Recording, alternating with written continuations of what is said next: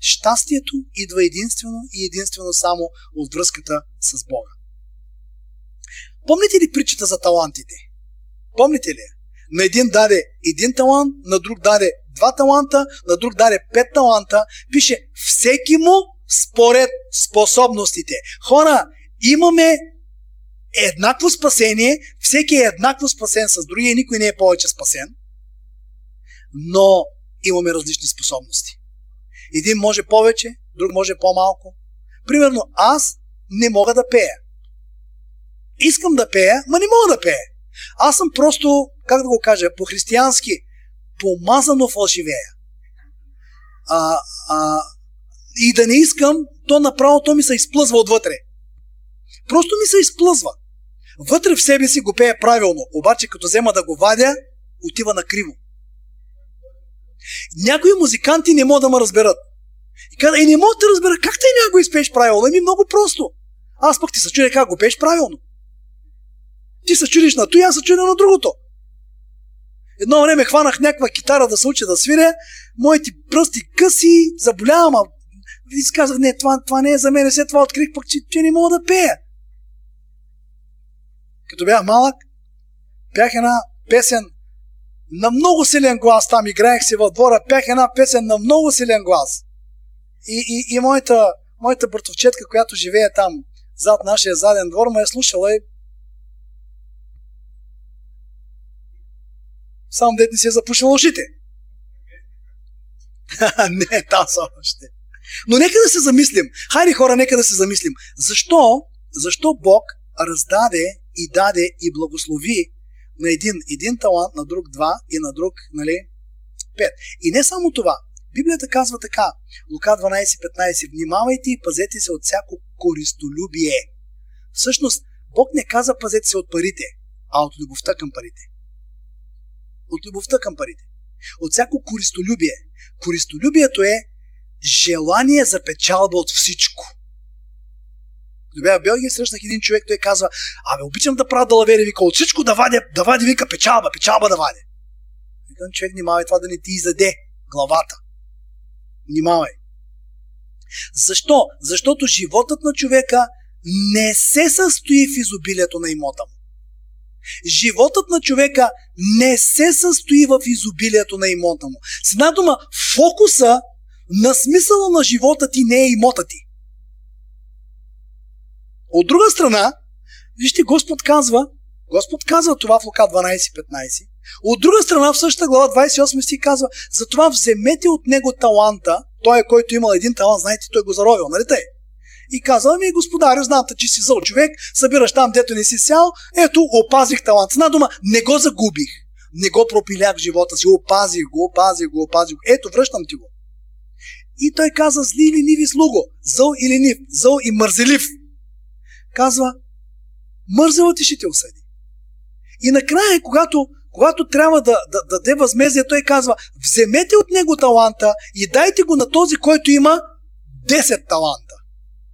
Всъщност, тези пет, които ги виждате там в ръката на единия, произведоха още пет. Помните ли?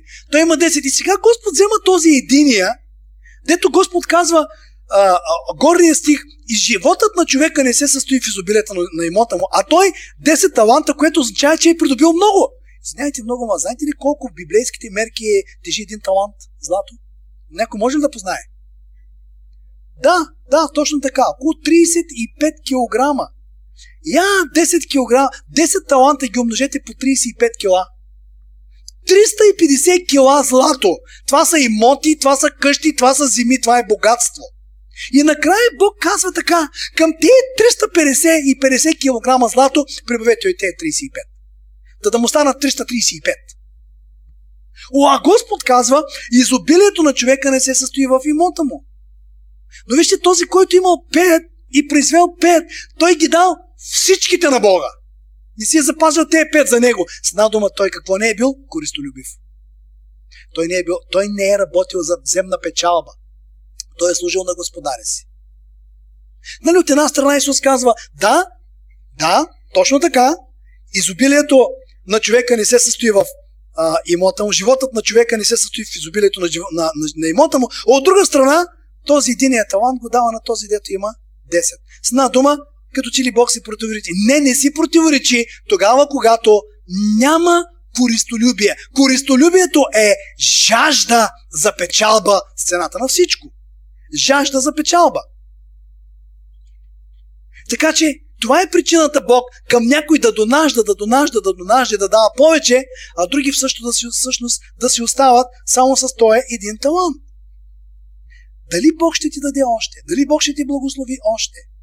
Познавам човек, познавам човек, който а, има имоти, има имоти, има бизнес и една жена решила на него да подари къщата си. Той човек благовества, откакто е повярвал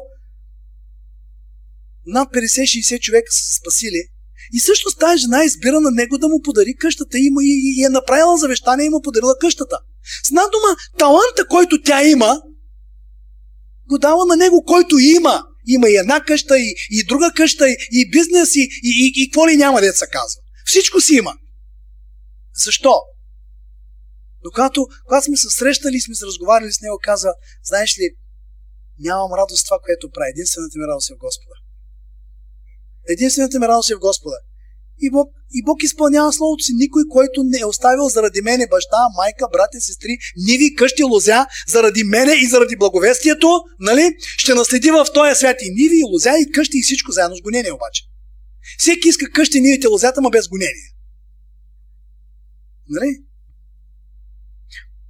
Нека малко информация да ви дам, аз ви я казах по-рано, пак ще ви я кажа. Процентът на доходите, които християните дават на Бога, намалява за последните 30 и повече години.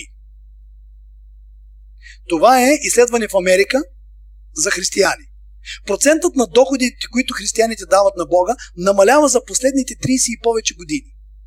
Според изследване в САЩ за днешни дни, само 5% от християните дават десятък или някакви дарения на Бога си. Само 5% от тях. И сега вижте, а 17% от християните казват, че вярват в даването и дават за Божието дело, но те 17%, само 3% от тях дават 10% от доходите си и нещо повече. И ако трябва да направим едно заключение, готови ли сте за заключението, което ще ви питам? Преди 30 години морала беше ли по-добър, отколкото е сега? Вярно или невярно? Хайде. Аз питам по питам нея, себе си, нали, защото вече така имам 58 години съм. Нали? Наближавам 60 така и не ги крия. Нали? По-възрастните хора, кажи за твоите млади години, как беше? Съвсем различно, как беше морала? Нали? Хората можеше да крадяха, ама се криеха, можеха да прелюбодействат, ама се криеха. Сега даже изобщо не се крият. Един човек отишъл при една жена. Скоро ми разказаха тази история. Тя работи на едно място. Отишъл при, при жената и казал, ами аз кога мога да те видя тебе, нали? Искам да, да, да те видя, а, е така, да, да излезем на кафе някъде. И тя казала, ама какво правиш ти? Аз съм, а, а, а, аз съм женена, аз имам семейство. Че какво това? Той и аз имам семейство. Това няма никакво значение. Вижте, хората в момента не се и крият даже. Преди 30 години живота по отношение на морала беше по-добър, отколкото е сега. Вярно или невярно? Вярно. Добре. в такъв случай, има ли връзка моралът ни и даването към Бога? Съществува ли такава връзка? Аз искам това да докажем. Не, всеки е свободен да дава или да не дава. Никой няма да бъде натискан в тая църква да дава или да не дава. Но искам да схванете, ако едно нещо в Божието царство се прави, защо се прави? Когато аз повярвах, аз казах на Бог така, виж какво, ако ще прави нещо, искам да знам, що го прави. Ако ми откриеш защо го правя, ти, ти, ти, ти да махнеш а, правилата си, аз ще живея по тях. Един ден, когато самито вече беше роден и отидах в Габрово, отидах в Габрово да си го, да си го взема, аз няма да забравя.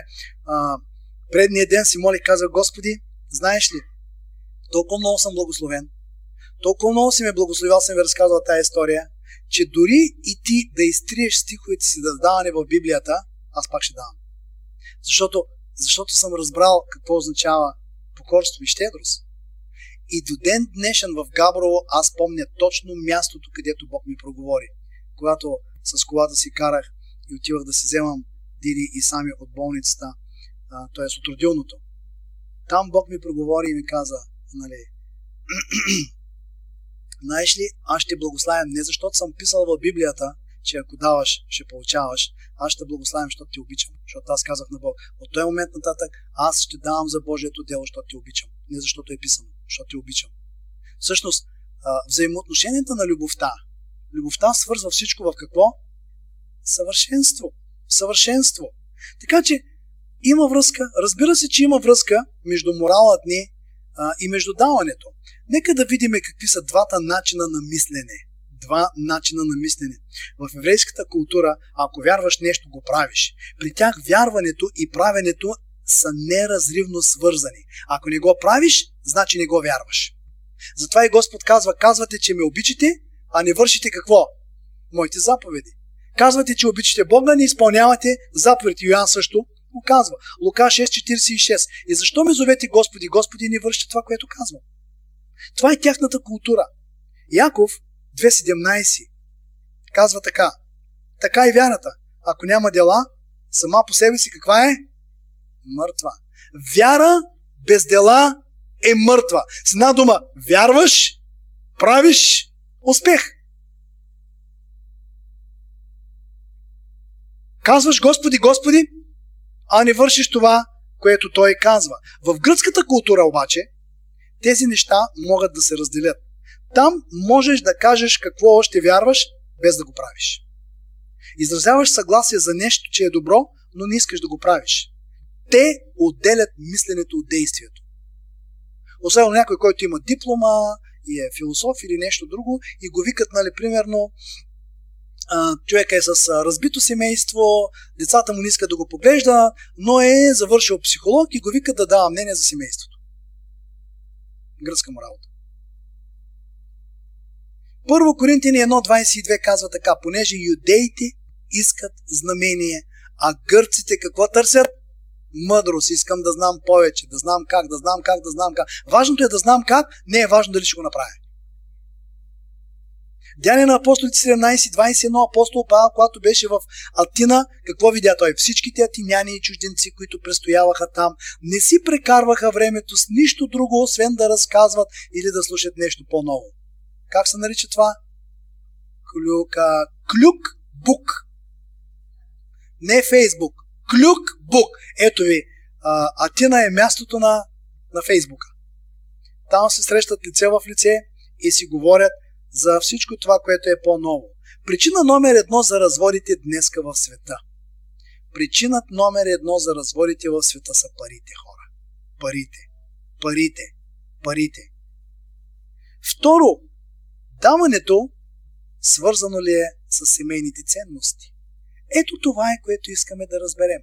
Даването ни свързано ли е с семейните ценности? Начина по който се изграждат семейните ценности Нашето даване в Божието царство свързано ли е? Причина номер две за разводите обаче е изневярата. Изневярата. Но не е, изневярата не е причина номер едно. Беше причина номер едно преди 30 години. Не обаче сега. Сега причина номер едно са парите. Днеска причина номер две за разводите е изневярата. Докато е с мъжа си, някой друг е хванал за ръката. Докато е с а, жена си, някоя друга нали, разговаря с него по телефона. Това всъщност рефлектира ли в християнските среди според вас? А, по моето време, когато вярвах 80-те години, много трудно, ама изключително трудно беше. Беше като игла в купа с едно да намериш някой християнин, който се е развел.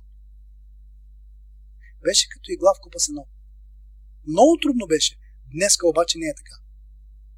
Днеска има, има Божии служители, които са минали през развод. Днеска има вярващи, които са минали през развод. Други може би в момента минават.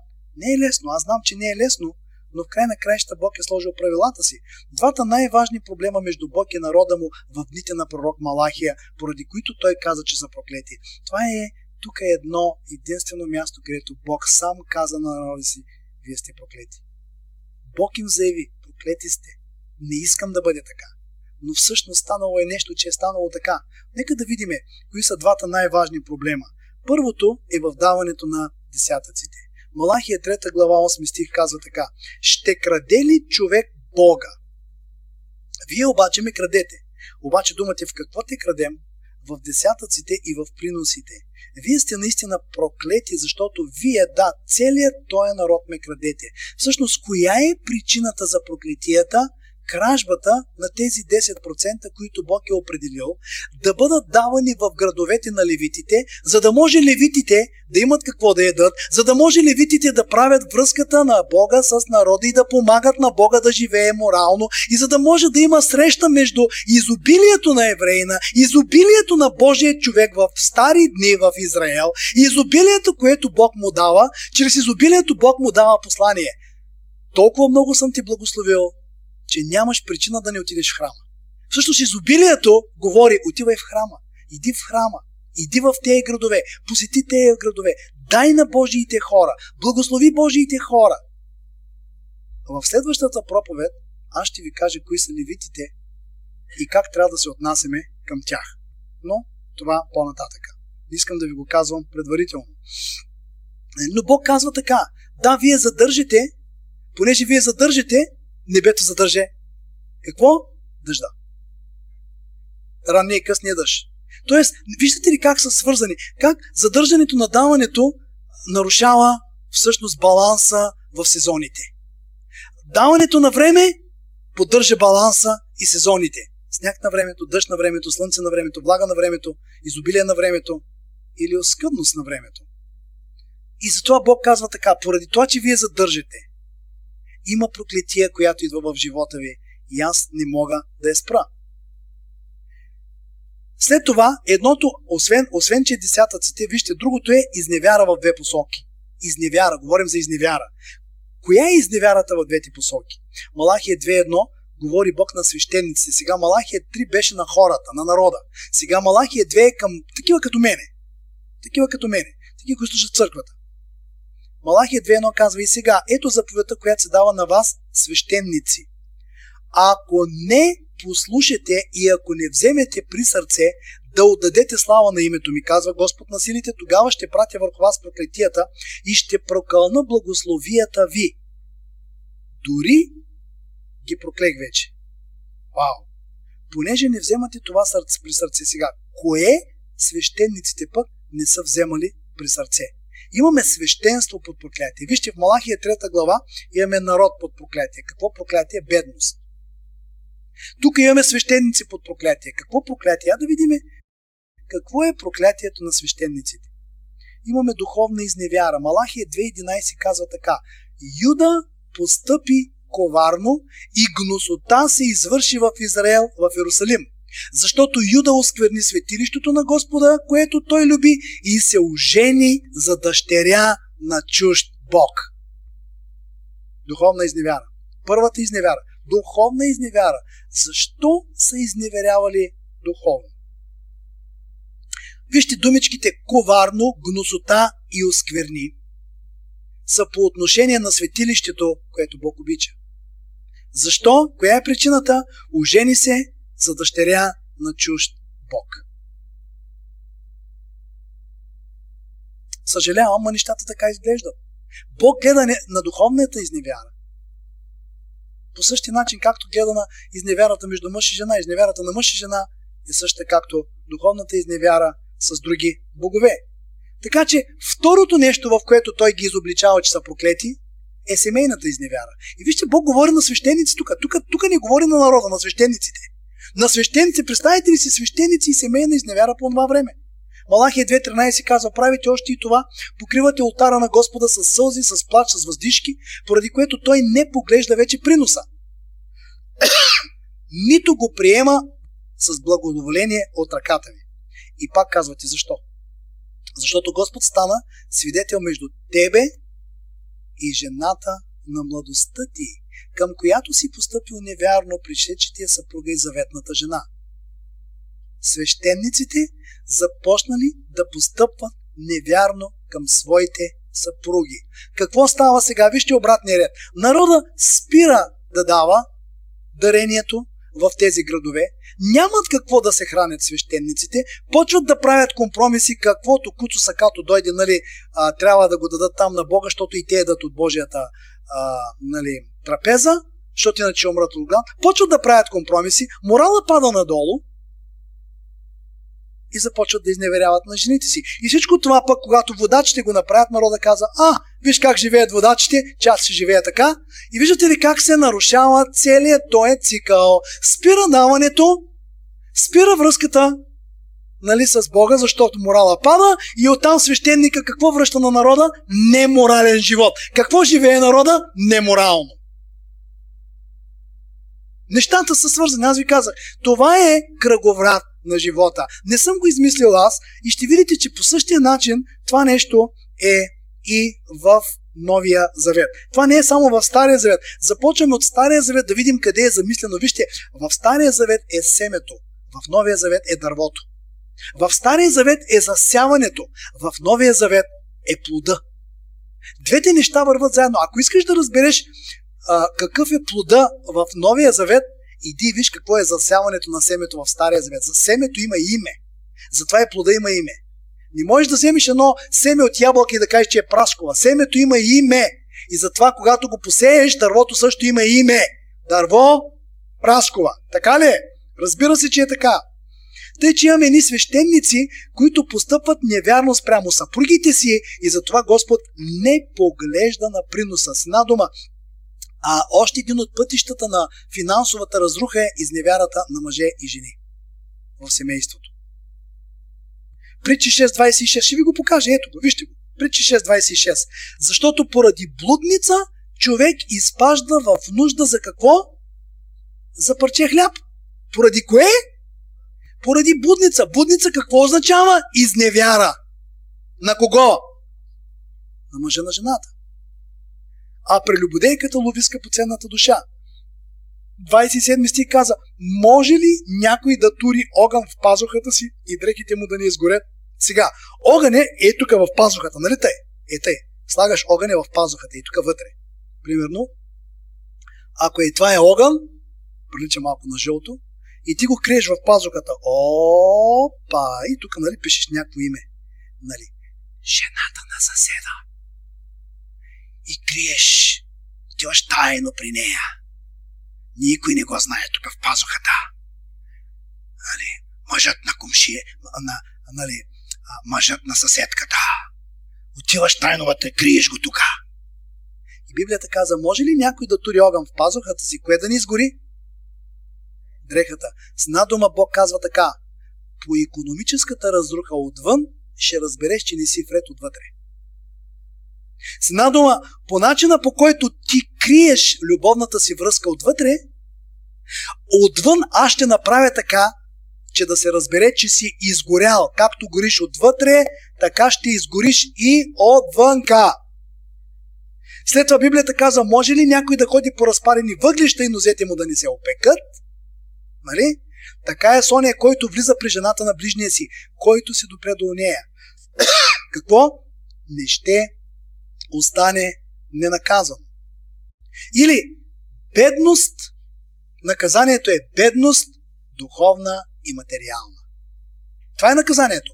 Бедност, парче хляб, духовна и материална. Знаете ли, че има една история в Стария Завет? Синовете на Илии съгрешаваха с жените в нали, Божия дом. И Бог каза така, аз пък ти казвам, че от твоя род хората ще идват в думът за парче хляб. От твоя род, защото ти не опази синовете си, ти не ги спря да прелюбодействат с жените в Божия дом. Те прелюбодействаха, те правиха компромиси, затова проклетията е ще ги загубиш, а всички останали живи ще живеят толкова бедно, че ще идват Божия дом за коричка хляб.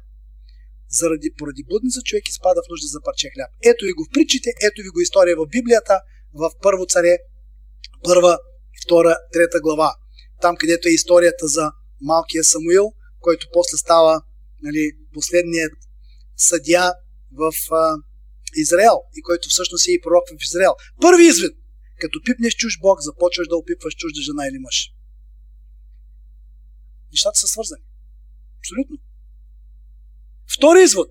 Вярващия е под двойна проклетия. Вътрешна в тялото на личността, което се равнява на отхвърляне от Бога. И външна, економическа, което се равнява на разруха в приходите поради отхвърлянето от Бога. Отхвърлянето от Бога. Нека да ви кажа нещо. Соломон беше роден от Вицавее. Така ли? Коя беше Вицавее? Жената на Ури, той уби, уби мъжа й, понеже прелюбодейства с нея, той уби мъжа й. Първото дете умря, нали? След това се роди Соломон, понеже тя му беше любимата жена. Роди се Соломон и Бог го направи най-великият цар. Но знаете ли, вижте в родословното дърво, където Библията говори за линията на Исус Христос. Вижте навсякъде и вие ще видите, че Вицавея винаги беше наречена и Вицавея Уриевата жена. И Вицавея Уриевата жена. Никъде Словото Божие не я призна за жена на Давид. Да, може те да са встъпили там във втори брак, да, може да са някакси благословени тук на земята, но Божия закон в духа е абсолютно... Бог е Бог, е Бог който не се променя хора. Не се променя. Числа 25.1 казва, докато Израил ставаше в Сетим, людите почнаха да блусват с муавките. Ето ви друга история сега. Друга история. Защото те канеха и така е изглеждал муавския, муавския бог Валфегор.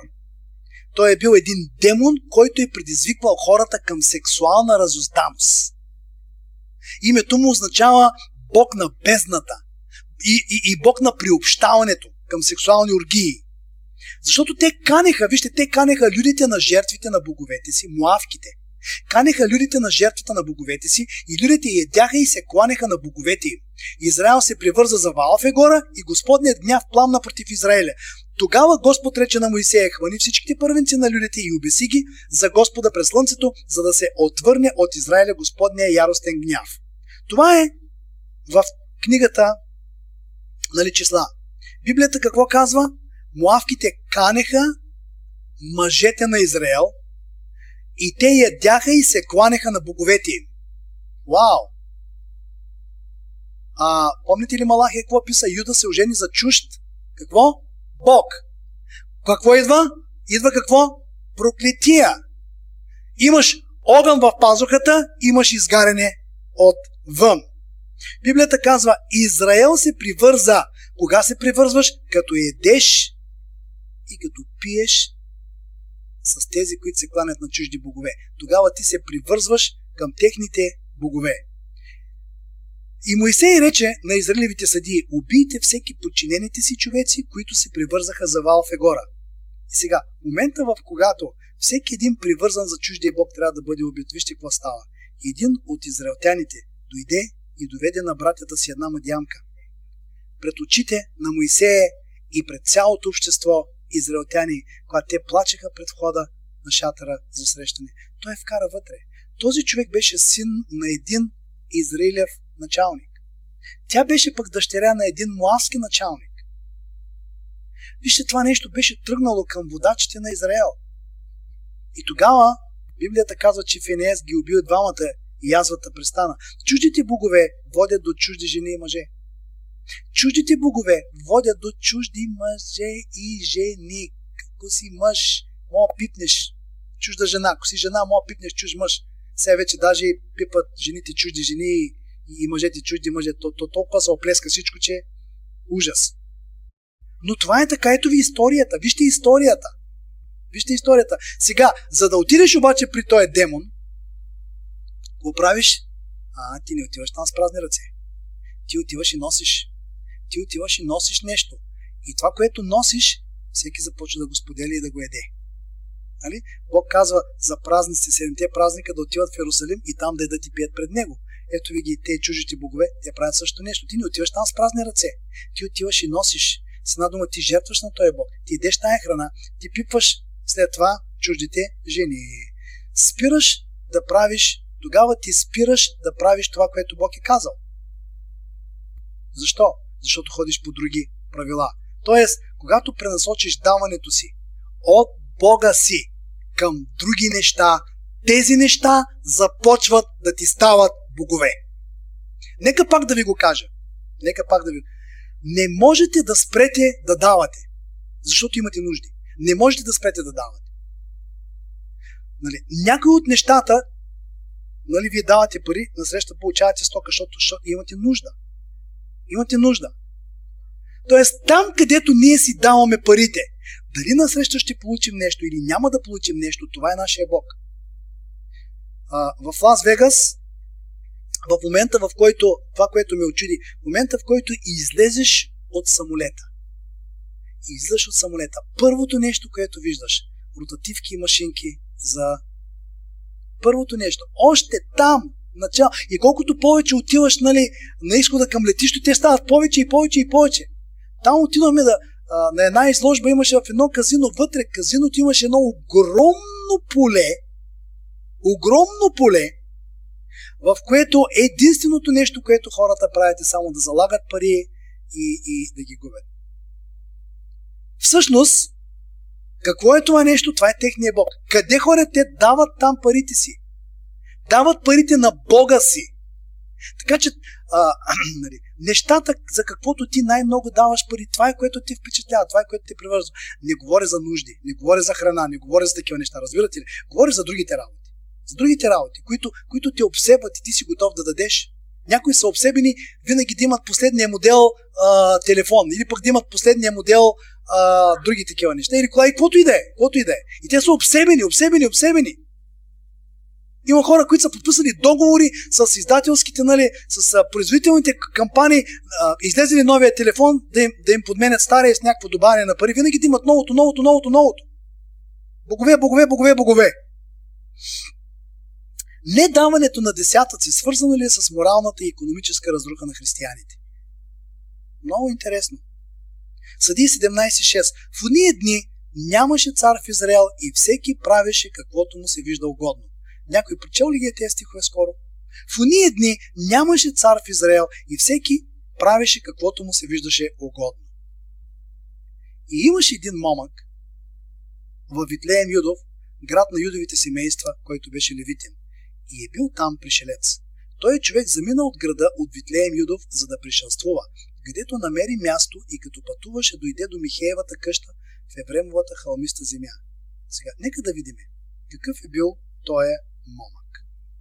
Седми стих казва Имаше един момък от Витлеем Юдов, град на юдовите семейства, който беше левитин и е бил там пришелец. Къде е бил пришелец? В Витлеем. В Витлеем. Какъв е бил човека? Левитин. Аз имам един въпрос. Какво прави Левитин в Витлеем, който не е градът на левитите? Не е от 40 и 80 града на левитите. Какво прави там той човек? Той трябваше да живее в един от тези 48 града. Защо беше отишъл пришелец в Витлеем? Библията каза, нямаше цар в Израел и всеки правеше каквото му е угодно. Когато всеки прави каквото му е угодно, мислите ли, че хората ще дават за Бога? А, анархия. Анархия. Ето, това са градовете, на левитите в Израел. Това не са всички градове в Израел. Това са само 48 града на левити. Аз съм ги извадил тук. И ето тук се намира Витлеем. От някой от градовете той е отишъл в Витлеем. В Витлеем. А, Михей му каза, откъде идваш? Той му рече, аз съм левитин от Витлеем Юдов и отивам да пришелствувам. Преведете ми на български, на новобългарски старата дума пришелствувам. Какво значи това? А? Да поживее, да преживее, пришелствува. Малко тук, малко там, малко в друг град. Да скитам. Скитам се, скитам се. Какво търси? Гдето да мере място. И Михей му каза, седи у мене, стани ми отец и свещеник. И аз ще давам по 10 сребърника на годината, една премяна дрехи и храната ти. И тъй левите навлезе у него. Сега, защо този левитин е излязал от градовете, от един от тези 48 града и е отишъл да живее в Витлеем, който не е бил един от тези 48 града? Знаете ли какво означава думата Витлеем? Дом на хляб. Какво е търсил този човек? Хляб. Защо? Защото евреите са спрели да дават в тези градове. А, има го вътре в Библията, бе, хора. И така, нали, левитите ги няма, левитите не могат да връщат духовния закон към народа и народа тъне в други богове. Колелото на живота се прекратява. Прекратява. Какво му казва Михей? Ела, бъди ми личен свещеник и ще давам по 10 сребърника на година и по една премяна дреха. Защо човека остана да живее там? Защото имаше какво? Хляб да еде. И тъй левитинът влезе у него. Нека да ви кажа друга същата история, само ще е малко по-тежка, с което завършваме. Съди 19.1. Втори път. Всъщност, три пъти в книгата Съди пише, че нямаше цар и всеки си правеше каквото му е угодно. В 16-та, в 18-та и в 19 глава. В уния дни, когато нямаше цар в Израел, какво правеха хората? Всеки каквото му е угодно. Имаше един левитин, който живееше на отвъдната страна в Ефремовата халмиста земя и който си беше взел наложница от Витлеем Юдов. Опа! Свещеник, какво си взел? Наложница. Кажете ми вие какво означава наложница? Жена или не жена? Не му е... Да, няма брак с нея. Няма брак с нея. Взе си наложница. Божият закон за левитите и техните бракове, знаете ли какъв е? Искате ли да ви го изпиша? Ето. В Левит 21.7 Бог говори за левитите и за свещениците. Те да не вземат жена, която е блудница или осквернена, нито да вземат жена напусната от мъжа си, защото свещеникът е свят на Бога си. Вдовица или напусната, или осквернена, или блудница да не вземат, но девица от людите си да вземе за жена от людите си. И така, откъде е взел той жена? Витлеем Юдов. Какво означава ще Витлеем? Дом на хляб. Хубав хляб си взима, няма що. Но наложницата му блудства против него. Нищо като няма брачен закон, Днеска хората така живеят, няма брачен закон, затова е, за какво да подписваме? Те сега всички така живеят. Това означава, че хората си отварят, си оставят отворена врата. Като не му и кев, просто се заминава и нищо не могат да му кажат. Къде е дълга? Ако един подпис не е нищо, подпиши се тогава. Нали не е нищо, подпиши се. Значи е нещо. Значи е нещо. Но наложницата му блудствува против него и отиде си от него в бащаната си къща в Витлеем Юдов, където остана около 4 месеца. И мъжът ти стана да отиде подир нея, за да й говори любезно и да я върне. Като водеше със себе си слугата си два осела, и тя го въведе в бащината си къща. Когато го видя бащата на младата, посрещна го с радост. И така, след няколко дни ядене и пиене решават да си тръгнат. Най-после решават да си тръгнат. Вижте, тя блусва против него и отиде в бащината си къща. След 4 месеца той е левит който изобщо не трябваше да отива там. Отива да си връща блудницата обратно, която не му е жена. Нека да видим как продължава историята. Когато се приближиха до Евус, вече тръгват си от бащината и къща и тръгват, нали, да си отидат там, където живеят. Денят беше много преминал. И слугата рече на господаря си, дойди, моля да се отбивам в този град на Евусите, за да пренощуваме в него. Евус, бъдещи Иерусалим, който още не е бил превзет от евреите.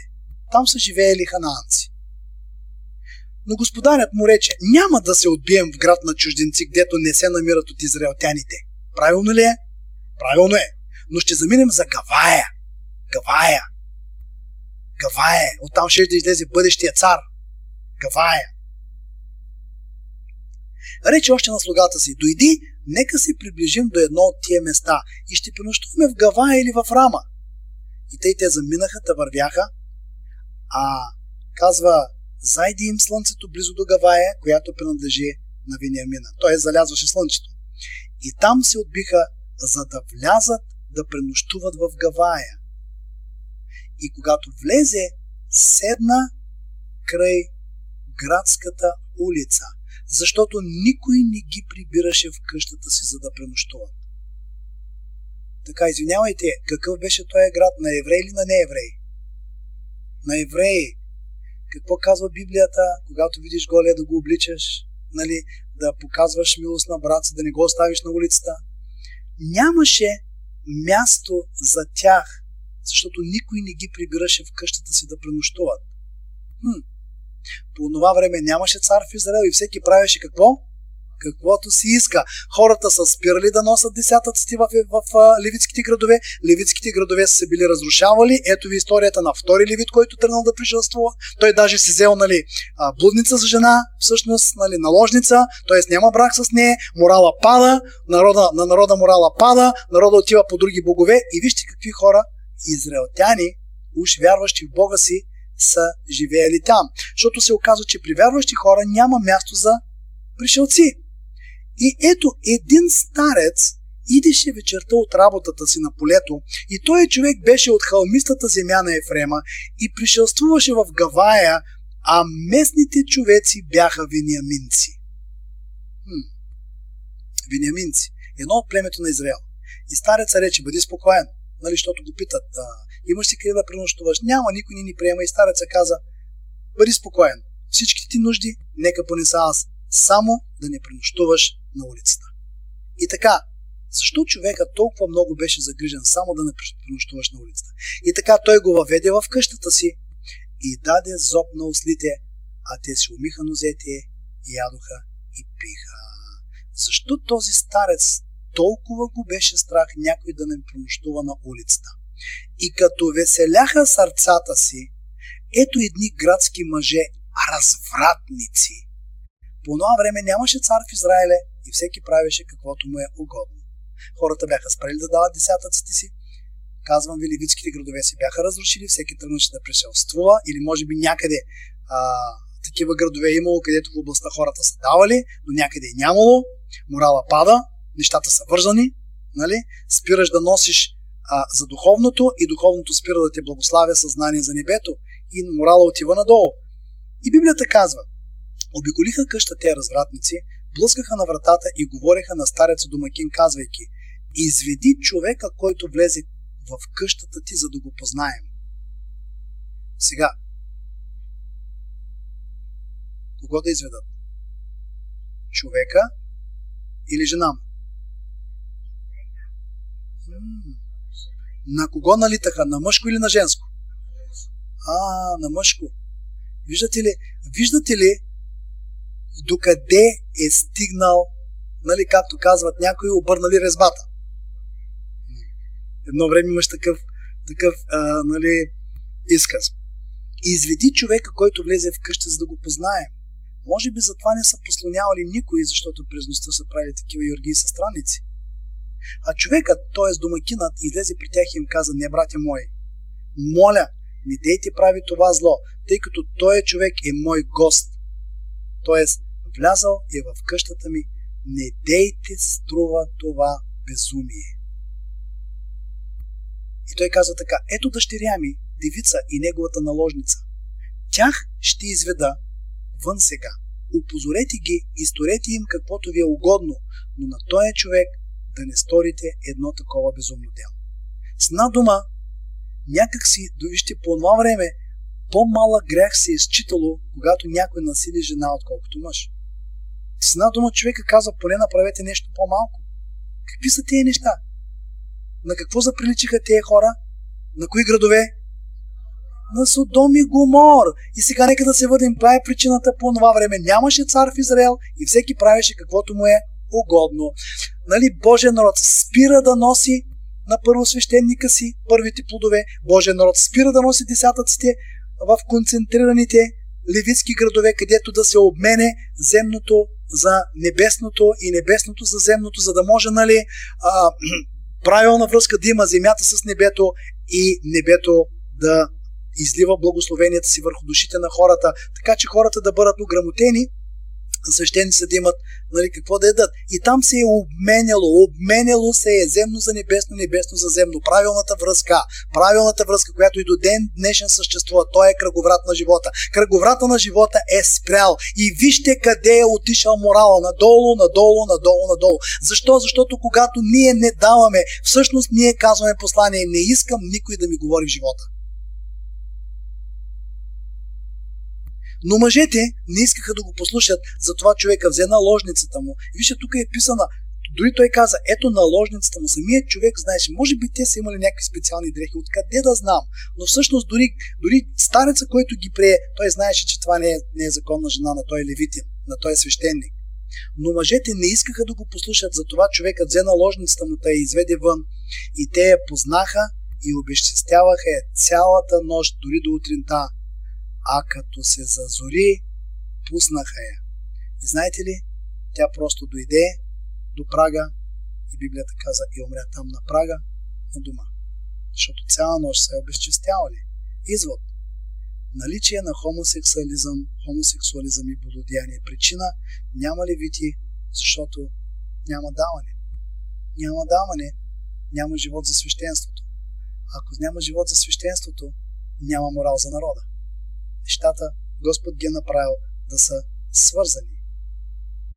Така че морал е отива все по-надолу и все по-надолу. Затова ви казвам, все повече и все повече и все повече и все повече християните намаляват, намаляват, намаляват, намаляват даването и всъщност какво се издига в църквата повече?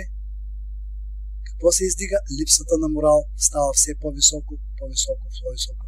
Вижте, намалява се, намалява се даването, липсата на морал става все повече и все повече. Когато се увеличава даването, какво се съжи? Защо? Защото свещенството замъртвява. Когато се увеличава даването, свещенството се оживотворява.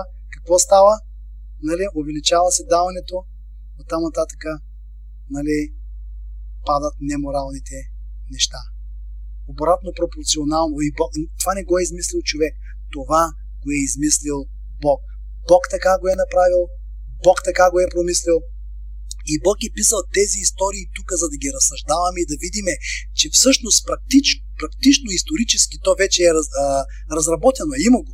Нали, Новия завет какво каза? И тези неща, които им се случиха са за полука на нас, които сме достигнали последните времена. Ето ви една полука, която можем да вземем от една история. Днеска, днеска е същото нещо. Днеска е същото нещо. Християни правят толкова много компромиси. С морала. Защо? Защото начина по който живеете, че искат да покажат, не искам да ми говориш в живота. Аз не искам да ти говоря в живота, искам Бог да ти говори в живота. Но ако си опрескаш живота, бих ти помогнал, за да може Бог пак да ти говори в живота. Бог не ме е избрал аз да ви говоря в живота хора. Разбирате ли? Бог не е избрал свещеника да говори в живота на хората. Бог е избрал свещеника да обяснява Божиите работи, за да може Бог да говори на хората си. Бог е избрал свещеника да показва правилните работи, да живее правилните работи, да обяснява правилните работи, за да могат хората да имат правилна връзка с Бог, за да може Бог да им говори в живота и да им дава живот на изобилие. Първото нещо, което Бог каза на Авраам, като отиде при него, знаете ли кое е? Ела, ще направя голям народ. Ще благословя те, които те благославят, нали? И ще прокълна те, които те прокълнават. И, и след това му каза, иди и ще дам една земя там. Да, с една дума Бог каза, още от тогава, казвам го. Вижте кое е посланието. Бог каза на Авраам. Под посланието е такова.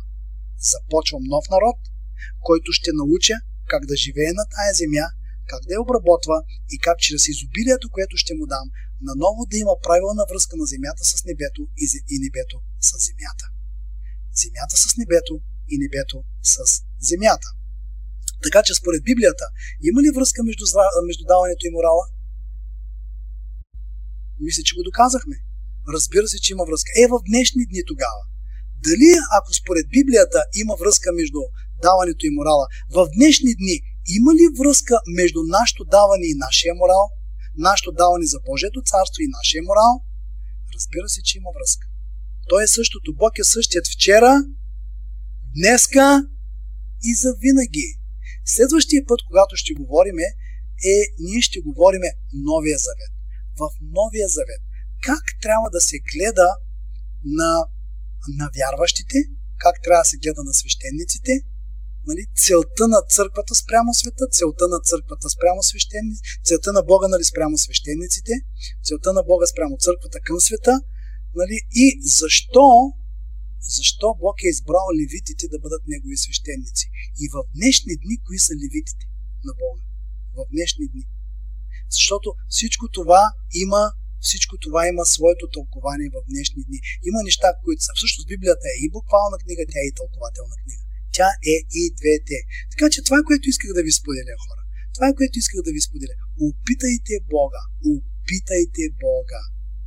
Опитайте го и вие ще видите, че това, което Той е писал, Той си го потвърждава и работи. Благославям ви да имате най-хубавата седмица. Благославям ви да бъдете за благословени и да имате изобилие. Изобилие. И да бъдете здрави и ако се докосне вирус до вас, да умира. Нали? Амин. Благодаря Богу. Това е, свърши се.